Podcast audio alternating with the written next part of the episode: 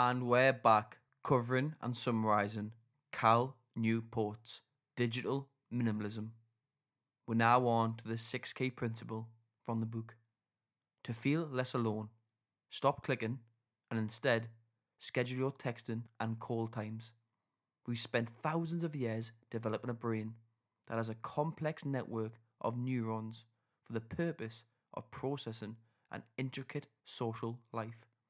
It stands to reason that this brain would not be satisfied with emojis and hashtags.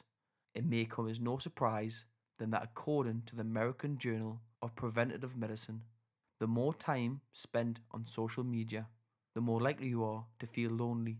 So the next recommended digital minimalist practice is to stop clicking like.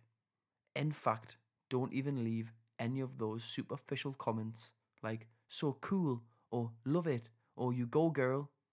Don't fool yourself or anyone else into thinking that these are meaningful human interactions or a valid alternative to a real conversation because guess what? They aren't. Instead, stay silent and save your comments for the next time you call your friend or meet up with them for the kind of face to face conversations that were built to find satisfying. If you're worried your friends will find the social media silence troubling, just tell them you're stepping back from these kinds of interactions. And remember, if you visit a friend and bring some food with you, it will mean more than a hundred likes. The reality is that less social media equals a better social life. This is because you'll be more prone to actually meet and talk to people. The same goes for texts, messaging, and emails. An actual phone call is more rewarding to our social needs than any number of emojis. Of course, texts are extremely useful when you're running late to a meeting or just need a quick confirmation. But when it becomes your standard means of communication, it can raise your level of loneliness.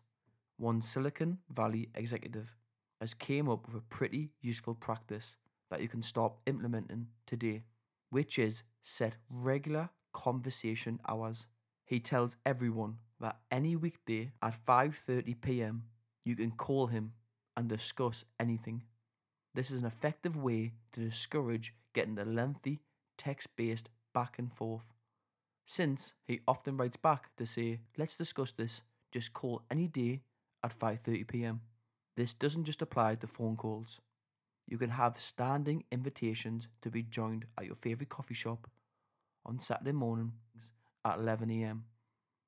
For instance, whatever you prefer, just promote real conversations and you'll be happy you did.